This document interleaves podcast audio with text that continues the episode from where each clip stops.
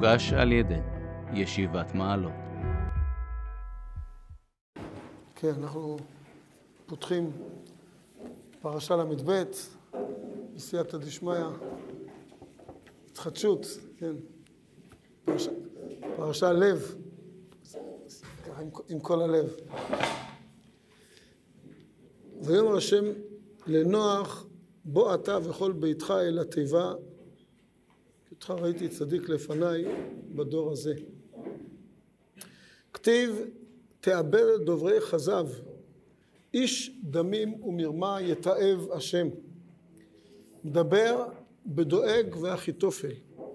דוברי כזב הם ודיבורם. הפנחס אמר, הם ומדברותיהם. איש דמים ומרמה, זה יתיר גילוי עריות ושפיכות דמים, וזה יתיר גילוי עריות ושפיכות דמים. שנאמר באחיתופל, בוא אל פלגשי אביך, ושפיכות דמים זה כתיב עבור עליו, הוא יגיע ורפא ידיים, וכתיב הכיתי את המלך לבדו. זה אחיתופל, וזה יתיר גילוי עריות ושפיכות דמים, זה דואג. נחמן בריידר רב שמואל אמר לשאול, דואג, וכי יש אישות לדוד, הוא מורד במלכות וחשוב כמת. ועכשיו עתיר קונעתו, אשתו, ועשה אותו זיטויטוס, בלי חיים, כאילו הוא כבר מת, אין לו חיים, הוא כאילו הוא מת ודמו מותר ואשתו מותרת. עמד שאול ונטל מיכל אשת דוד על פיו לפלטי בן לייש, ושרו דמים דכתיב ולהבו עבדי שאול המלך לשלוח יד בכהני השם, אבל דואג הרגן, שמעבר יסף דואג האדומי ויפגע בכהני השם, יתאב השם שאינם לא חיים ולא נידונים. ואני כאשר עשו כן עשיתי, כן אומר דוד המלך, גם אני, כן על עצמו אומר דוד המלך שגם הוא יש לו את העוונות האלה של גילוי עריות ושפיכות דמים, ומה ביני לבינם? אלא שגמלת עליי ואמרת לי גם השם העביר חטאתך. דבר אחר, תאבד דוברי חזב, מדבר בדור המבול, הן ודיבורם כזב, ופנחס אמר, אלו מדברותיהם, איש דמים שנאמר, לאור יקום רוצח, יקטול עני ואביון, ובלילה יהי כגנב. הזכרנו שאיוב מדבר הרבה על דור המבול, ומרמה שנאמר, כי מלא ארץ חמס מפניהם, יתאב השם שאינם לא חיים ולא נידונים. ואני, כאשר עשו, כן עשיתי, ומה ביני לבינם, אלא שגמלתני טובה, ואמרת לי, בוא אתה וכל ביתך אל התיבה. עד כאן המדרש, מה חשבתם בעניין?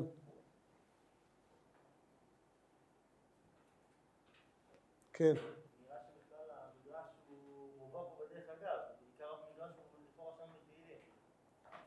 המדרש הוא מדבר על נוח. דרכו של המדרש, אם הפסוק הזה דורשים אותו על כמה דמויות, אז מביאים, לפעמים מדרש עושה את זה פעמים רבות, מביא את החלק הנוסף, ואחר כך הדבר האחר הוא זה שקשור לפרשה שלנו. זה לא דרך אגב, בוא אתה ויכול לבדך על התיבה, זה כמו שכתוב שם בתהילים, ואני ברוב חסדך אבוא ביתך. בתהילים, המשך הפסוק שם, אפשר פסוקים בתהילים, ואני ברוב חסדך אבוא ביתך, שתחווה אליך על קודשך ביראתך. כן, אז זה הפסוק, אז אבוא ביתך, דווקא מדבר בדיוק אל התיבה, בוא אל התיבה. אתם יכולים לראות פה בעצם איזשהו קשר בין נוח שנכנס אל התיבה לבין דוד, אבל נכנס... לא נראה לי שצריך, בצורה פשוטה אין צורך למצוא קשר בין המדרשים, זה מדרשים דבר רגיל שדורשים אותם על כמה דמויות, ולא צריך למצוא קשר ביניהם, בצורה פשוטה, אלא אם כן משהו מאוד מובהק, אבל בעיקרון לא. ככה נראה בדרך המדרש בצורה פשוטה, אין צורך. כן. למה? אז דנים בזה, המפרשים מביאים גזרה שווה, מי שמארזו, אחד המפרשים מביא פה גזרה שווה, למה המילה מרמה היא זה, אבל בצורה פשוטה מביאים פסוק, שלומדים את זה בגזרה שווה, אבל גם בלי פסוק, אני חושב שגילוי עריות, זה בעצם, זה אדם לוקח משהו שהוא לא שייך אליו. כשכל דבר, כשאדם לוקח משהו שלא שייך אליו, הוא בגדר של מרמה. גילוי עריות זה מציאות שאדם נכנס לשטח לא שלו, מציאות שלא שייכת אליו, הוא רוצה אותה. זה יותר בהבנה, אבל יש מהמפרשים שמביאים גם פסוקים לזה. כן. מה הכוונה של הביטוי מתן היא טובה? כי נראה שזה כאילו אין סיבה, במקומות אחרים לפעמים רואים סיבה, למה נוח דווקא ולמה דוד הייתה.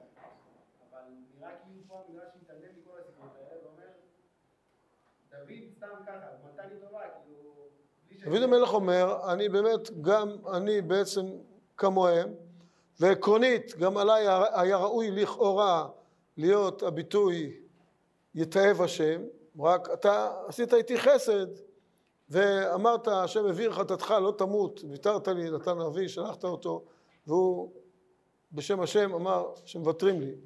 כמובן צריך להבין את זה, אבל זה, דוד המלך אומר פה, כן, כאשר עשו, כן עשיתי, גם אני חטאתי בדברים האלה, וגם לי ראוי לקבל את הביטוי הזה, הנוראי הזה, יתאהב השם, אלא עשית איתי חסד. כן? אז כל המושג צריך להבין את זה פה, גם אצל נוח, כן? זה מאוד קשה. עניינית, גם על נוח. הקדוש הוא מעיד עליו, כי אותך ראיתי צדיק לפניי בדור הזה. אני לא יודע אם יש עוד מישהו שקדוש הוא מעיד עליו עדות כזאת.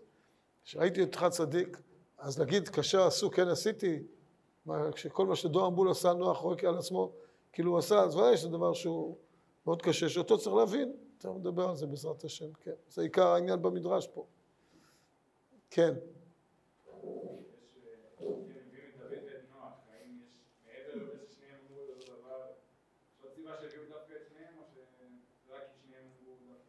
בשניהם היה הדבר הזה, כמו בשניהם, חז"ל רואים בשניהם את העניין הזה, שהיה להם קשר עם אנשי דמים ואימה.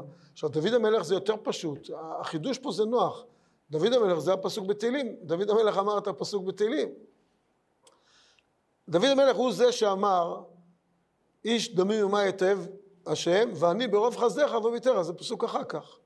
אז חז"ל דורשים, הפסוק בתהילים באמת אומר את זה. איש דמים ומרמה יתאהב השם, ואני ברוב חסדיך עשית לי טובה ולא יתאהב השם, אלא אבוא ביתך, אשתחווה אליך על קודשך בעירתך. לכאורה הפסוק בתהילים אומר את הדבר הזה, אז זה שדורשים את זה על דוד זה פשוט, כי דוד אמר את זה. החידוש פה זה נוח, שגם על נוח רוצים, אומרים חז"ל את הדבר הזה, ועיקר הנקודה זה באמת להבין אצל נוח את הדבר הזה. איך נוח, חז"ל אומרים, אבל גם בדוד כמובן, שמדמה את עצמו לדואג ואחיתופל. כן, יש פה עיקרון שאולי צריך להבין אותו. כן.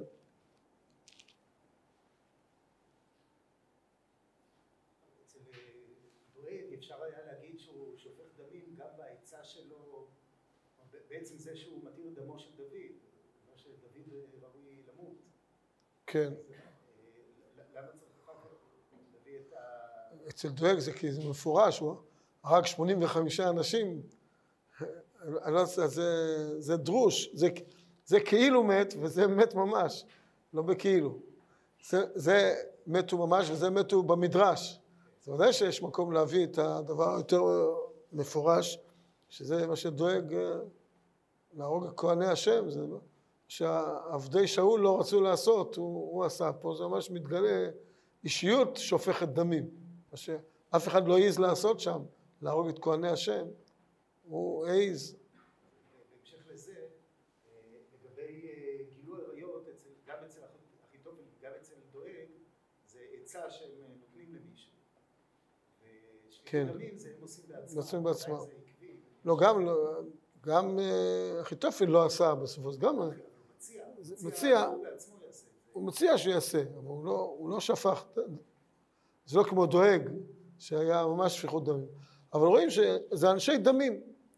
זה אנשי דמים, כלומר, זה ברור שהם היו אנשי דמים, ולכן מתאים לומר עליהם את הפסוק הזה. זה נקרא אנשי דמים, הרי לא מדובר, לא כתוב כאן שרצחו, לא, אנשי דמים, אנשים ששפיכות דמים קלה בעיניהם. זה בעצם אנשי דמים. ולכן, כן.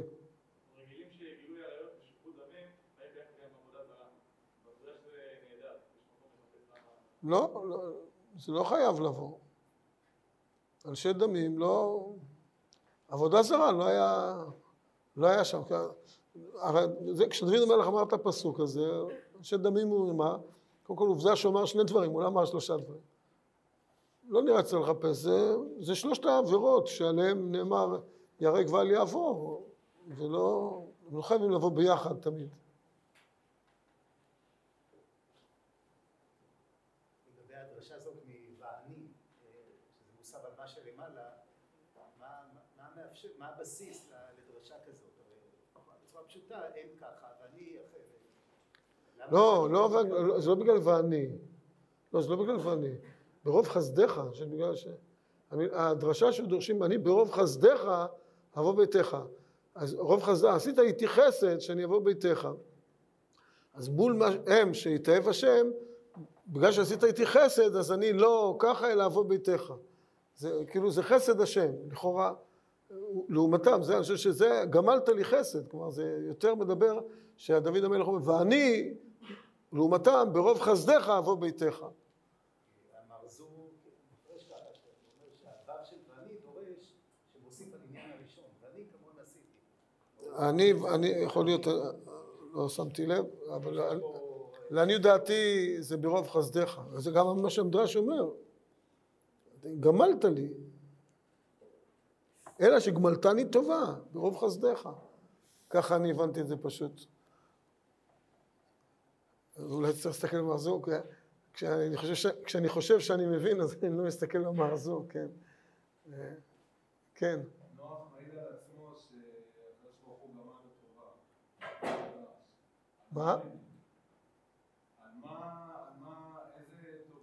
איזה טובה? בוא אל הטובה, זה הפסוק. העוסקים עכשיו שנוח מכל דורו ניצל, והקדוש ברוך הוא בוא אל התיבה. מה? הוא היה צדיק, כי אותך ראיתי צדיק לפניי בדור הזה. אבל זה כתוב שנוח, איש צדיק תמיד דורתו היה נוח, ולכן ויאמר השם נוח, נביא מבול ואתה בוא אל התיבה, כי אותך ראיתי צדיק לפניי. רק נוח אומר שבעקרונית היה מגיע לי כמו שהם, זה מה שצריך להבין, מה שאמרנו קודם, שלכאורה הוא היה צדיק, למה הוא אומר, כאשר עשו כן עשיתי?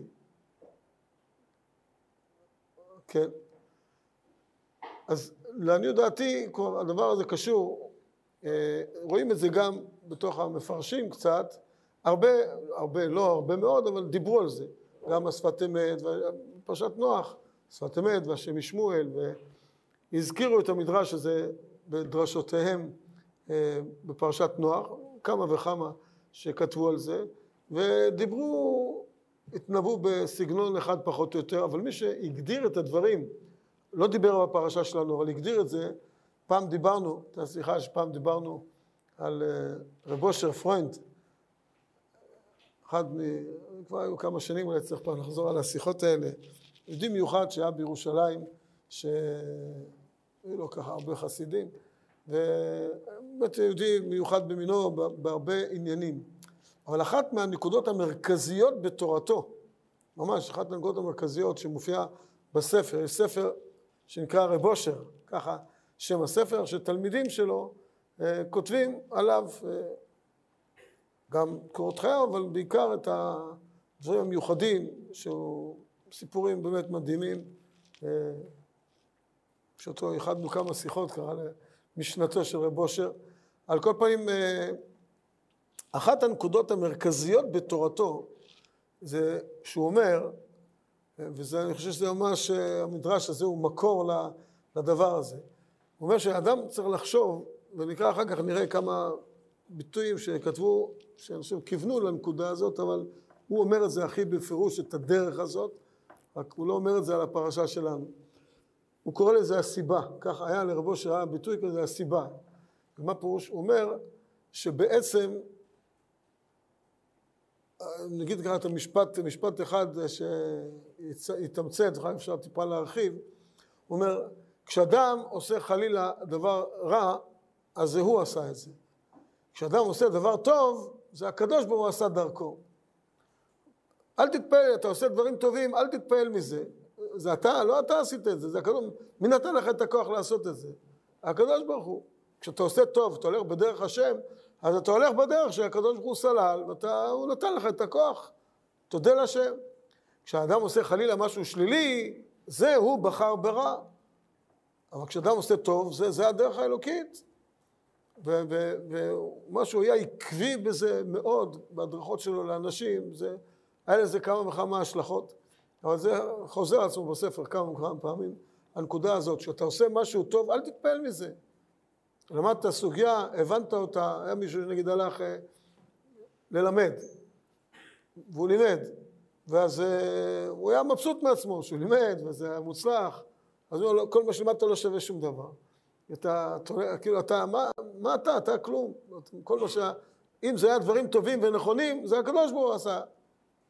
ממש הוא חזר על זה פעמים רבות, נקודה מאוד יסודית, שהכל ודאי מאת השם, אבל כשאנחנו עושים דברים שליליים, אנחנו נותן בחירה לאדם, והוא משתמש בבחירה הזאת לצורה שלילית, אבל כשהוא בוחר בטוב, זה דרך השם, זה המציאות האלוקית, על זה הוא קיבל את הכוח, על זה הוא קיבל את כל העוצמות שלו, והן לאדם, אל תחזיק טובה לעצמך, כי לכך נוצרת, זה מה שריבונו שלמה עשה אותך, וזה ריבונו שלמה עשה.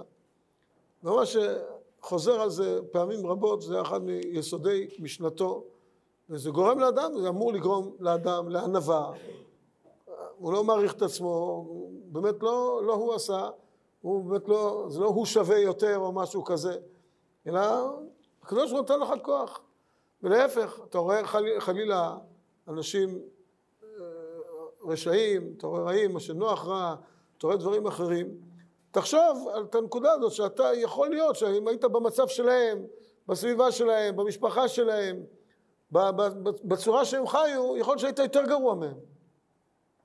וגם זה אומר פעם לאנשים, אתה לא יותר טוב מהם, אתה יכול להיות שאם אתה היית במקום שלהם, בצורה שלהם, יכול להיות שהיית אפילו יותר גרוע מהם. אז זיכה אותך הקדוש ברוך הוא וגדלת במקום טוב, אז הקדוש ברוך הוא עשה לך, מה זה לא אתה, זה ריבונו של עולם עשה. משה חזר על זה פעמים רבות, וזה ממש דומה מאוד גם פה לפרשה, וזאת הנקודה, נראה שהנקודה המרכזית בעניין, נקרא אולי כמה, שומרים אחר כך עוד נקודה אחת. משה שפת אמת אומר, נקרא יותר דווקא השם משמואל. נוח, שהייתה נפשו, השם משמואל כותב, שהייתה נפשו גבוהה מאוד, הייתה הכנתו מתולדה טובה, והיה לו סעד לתומכו, ועל זה את האלה מתהלך נוח. לעומת כל אלה, היה חושב את עבודתו מועטת, והיה בעיני עצמו כמקצר בעבודה, והתמרמר על עצמו, בעצמו, על זאת שלא מצא בעצמו שום מעלה נגד אנשי דורו. כן? כלומר, שנוח, בדיוק המילים האלה, פחות או יותר, הוא רואה, הם כאלה, אני, הקדוש ברוך הוא עזר לי, וחז"ל אומרים, נוח היה צריך סעד לתומכו, הקדוש ברוך הוא, היה מישהו שצריך להיבחר להיות הצדיק של הדור, כדי להמשיך את המציאות הלאה, אז הקדוש ברוך הוא עשה אותו צדיק, אבל זה לא הוא, זה בכלל לא הוא, הוא אומר, כאשר, אני מצד עצמי, בלי שריבונו שלם היה נותן לי את הכוח, כאשר עשו, כן עשיתי, מה שהם בדיוק זה אני אותו דבר. נראה עוד לשון, דבלי הסעד, היה חסר מצד עצמו חוזק הלב, והיה ביכולת הרשעים לפוגבו במחשבותיו, ולהביאו אל הרעה. על כן נוח היה נבדל לגמרי מאנשי דורו, וזה הכל מצד שהקדוש ברוך הוא עשה אותו, ולא מצד עצמו. הוא כותב, לפי מהותו היו הרשעים מושכים אותו לרעה חס ושלום. לפי המהות שלו הרשעים היו מושכים אותו, הוא לא היה עומד, בלחץ, אלא שהקדוש הוא תמכו, שהקדוש הוא סומכו שלו השתקע במעשה דור המבול. כן? אז זה, אני חושב שהלימוד הגדול מהביטויים האלה, שדוד המלך אומר, כאשר עשו, כן עשיתי, אני מצד עצמי, הרי דוד המלך גם הגיע, כל הסיפור של בת שבע, ואוריה היה בו, אבל מה? דוד המלך חזר בתשובה, מי נתן לו את הכוח לזה? מאיפה היה לו את הכוח לחזור בתשובה? ודאי שהשלח אליו נתן הנביא, נתן הנביא אומר לו את כל מה שאומר לו, אז דוד המלך, חטאתי להשם, הוא שומע את נתן, אז זה לא, דוד אומר, בנבטנותו הגדולה, אומר דוד אומר, זה לא אני בכלל. אני, כאשר עשו כן עשיתי, אני מצד עצמי, אם לא ריבונו של העולם עוזר לי ומוליך אותי, אז אני מצד עצמי הייתי עושה אותו דבר. אני ברוב חסדך אבוא ביתך. החסד אתה עושה, עשיתי איתי חסד, אתה נתת לי את הכוח לחזור בתשובה, ולהם לא נתת את הכוח הזה. אז זה לא מגיע לי שום צלש לעצמי על זה. וזה, חז"ל, הסיפורים האלה, לפחות דרך שהבינו גם שמשמואל, כפי שהוא מבין, וגם מה שאמרנו רב אשר, בדרכו, בלי קשר דווקא לפרשיות שלנו, מבינים שזה דרך חיים, זה לא סיפור על דוד המלך, וזה העיקר החידוש פה, זה לא סיפור על דוד המלך ועל נוח, זו דרך חיים מבחינתנו, להבין את הנקודה, זה אמור להבין, להבין שכל הטוב שאני עושה, זה ריבונו שלנו עושה, ולהודות להשם, על כל מעשה טוב שאנחנו עושים, להודות להשם שנתן לנו את הכוח לעשות את זה, ובוודאי שזה ייתן עוד יותר כוח ויביא אותנו, אל תחזיק טובה לעצמך, אל תחזיק שאתה עשית את זה, זה לא אתה, זה הקדוש ברוך הוא הכניס בלבך דברים טובים, בסדר, זה יפה שהשתמשת בזה, יפה שלא בחרת ברע, אבל זה לא שאתה עשית, הקדוש ברוך הוא עשה את זה דרכך, לראות את כל המעשים, את כל הדברים, הם בעצם רק צינורות של רצון השם בעולם, וכל מעשה טוב שלנו הוא בעצם הופעה אלוקית, שהקדוש ברוך הוא מופיע בעולמנו, שזו בעצם הבחינה הזאת של כאשר עשו, כן עשיתי, אלא שגמלתני טובה, אני ברוב חסדך, אז כשהקדוש אומר לנוח, בוא אל התיבה, נוח אומר תודה רבה, באמת לא מגיע לי, עקרונית אני בדיוק הייתי בצד השני אותו דבר, כן, נוח מבין שבלי סייעתא דשמיא שהקדוש בחר בו, שהוא יהיה הצדיק של הדור, כדי שהוא יוביל את המשך הדורות, בלי זה הוא היה בצד השני, כל הדור, זה משהו של הדור, והוא לא שהיה לו את הכוח לעמוד מול כל אנשי הדור, כך הוא מבין, הוא אומר, תודה לך השם, אתה גמלת לי את החסד שבחרת בי, ואני עכשיו נכנס לתיבה, לא מגיע לי, כאשר עשו, כן עשיתי, זה חסד אלוקי מוחלט, ברוב חסדך אבוא ביתך, ביתך זה התיבה, יש מי שכותב, שהזכרנו כמה פעמים, שהשכינה שרתה בתיבה, אז מי שכותב את זה גם פה, אבוא ביתך, שדורשים את זה על נוח, כאילו התיבה היא בית השם, זה משהו שהשכינה שורה, משהו אלוקי, תודה לך השם, שבאמת הבאת אותי אל המציאות הזאת, באמת שום דבר לא ממני, הכל ממך.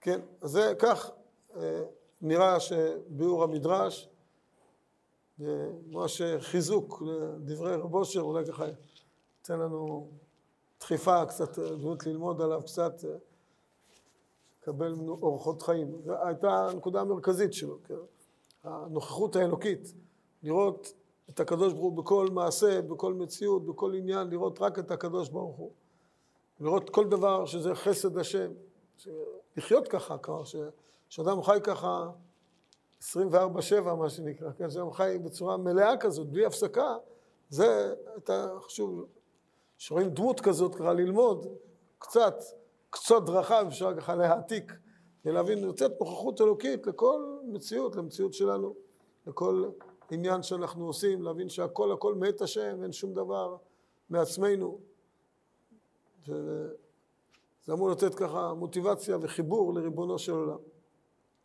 כן, זה נראה עיקר עניין המדרש.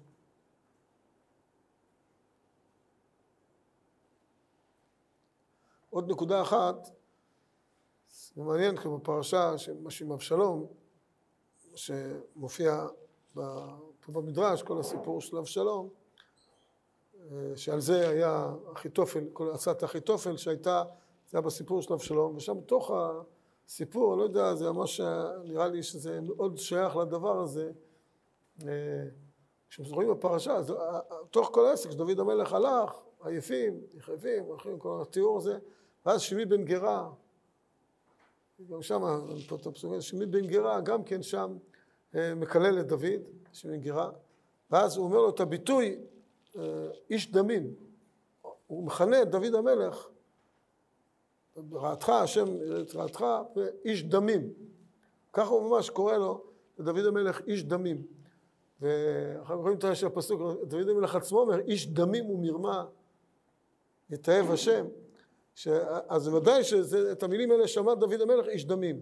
עכשיו דוד המלך, כששמעי בן גרא מקלל אותו, יואב רוצה להרוג אותו, אז דוד המלך אומר, השם אמר לו קלל. ובעצם כאילו דוד המלך אומר, זה גם כן דבר מדהים שדוד המלך אומר, זה לא מקלל. זה בדיוק בכל נושא שאתם מדברים על קפדות ועל מחילה, דוד המלך אומר, בכלל זה לא מקלל. זה הקדוש ברוך הוא שלח אותו להגיד לי את הדברים האלה, זה לא הוא בכלל. דוד המלך בכלל לא רואה את שמעי. ולהפך, כשהוא משתמש בביטויים, דוד המלך לא רואה, כאילו הקדוש ברוך הוא אומר לו. אז הקדוש ברוך הוא אומר לדוד המלך איש דמים, כאילו, דוד המלך רואה כאילו הקדוש ברוך הוא קורא לו איש דמים. ואז אחר כך הוא אומר, איש דמים ממה יתאהב השם. אז המדרש אומר, כאשר עשו, כן עשיתי. הוא מבין שזה נכון גם עליו הביטוי הזה. כי שמי קרא לו כך, והשם אמר לו כלל. אז דוד המלך, זה לא סתם, זה המדרש, עונה המדרש, את הפסוק הזה לא מביא, אבל זה כתוב, שהביטוי הזה באמת נאמר על דוד.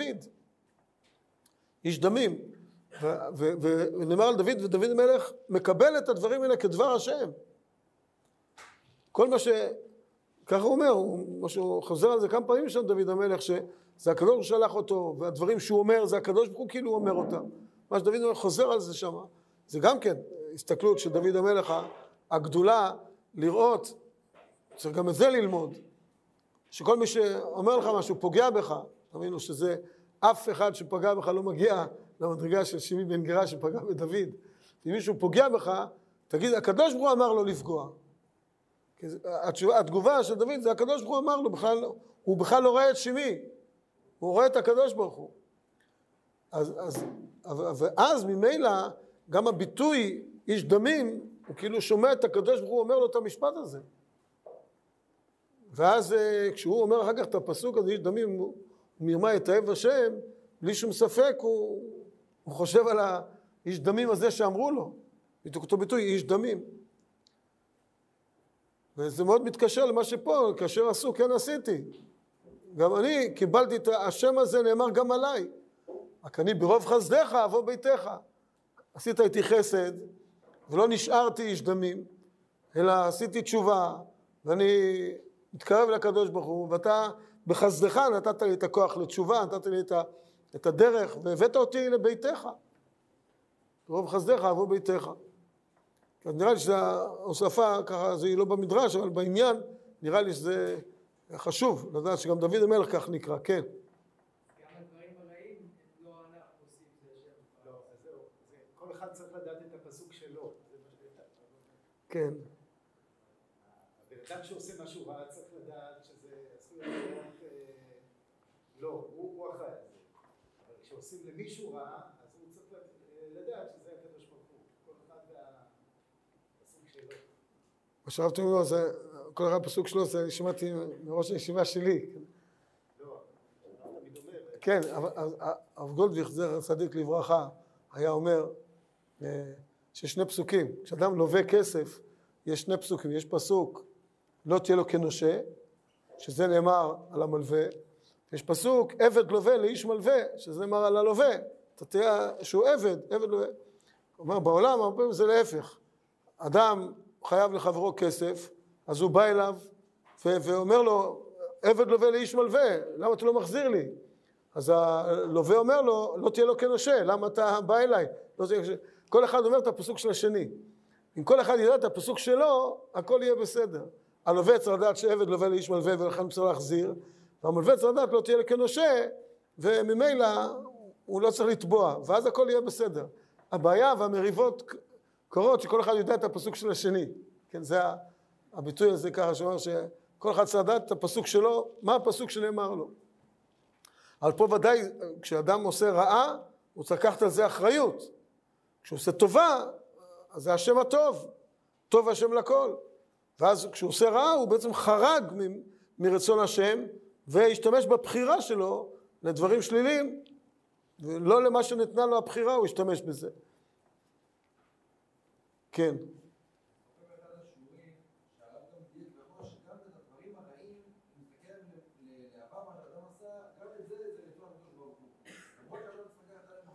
זה נכון, אבל כמו שאומר, זה שרב תמיד אומר, כל אחד צריך את הפסוק שלו, ואת הזמן שהוא אומר את הפסוק. זה נכון שכל רעה מתאפרת לטובה, וכל חושך לאור, ומרירו למתיקו, ומרירו מתאפרת למתיקות. זה נכון באופן כללי. אבל חס וחלילה, שאנחנו נחשור על זה, כשעושים מעשה רע עכשיו, לך תתן אגרוף לחבר שלך, תגיד, זה טוב, זה יהיה בסדר. זה בדיוק מה שהיה בסדום. בסדום זה מה שקרה. כשמישהו נתן מכה לחברו, חייבו את המוכה לשלם, כן? עשה לך טובה. הרבה ציורים יש שם, בדיוק בסדום, שהסבירו למה זה עשו לך טובה, שנתנו לך איזה מכה, או שגזלו לך וכו'. כי חס וחלילה, אנחנו צריכים לדעת, בזמן הזה שאדם עושה רע, צריך לדעת, זה מעשה רע, והוא עשה, והוא יישא באחריות הזאת. בגדול, יש תשובה, וזדונות נעשים לזכויות, אבל זו לא סיבה חס וחלילה לעשות מעשה רע. לכן ההגדרה היא שהטוב הוא מאת השם, והרע, האדם צריך לחסל באחריות. כן, זה, כך אמר רב אשר, וזה מה שעולה גם פה בדברים של המדרש. רואים פה את הכיוון הזה, אולי בהזדמנות נביא את הספר של רב אשר, נדבר על זה קצת יותר בהרחבה.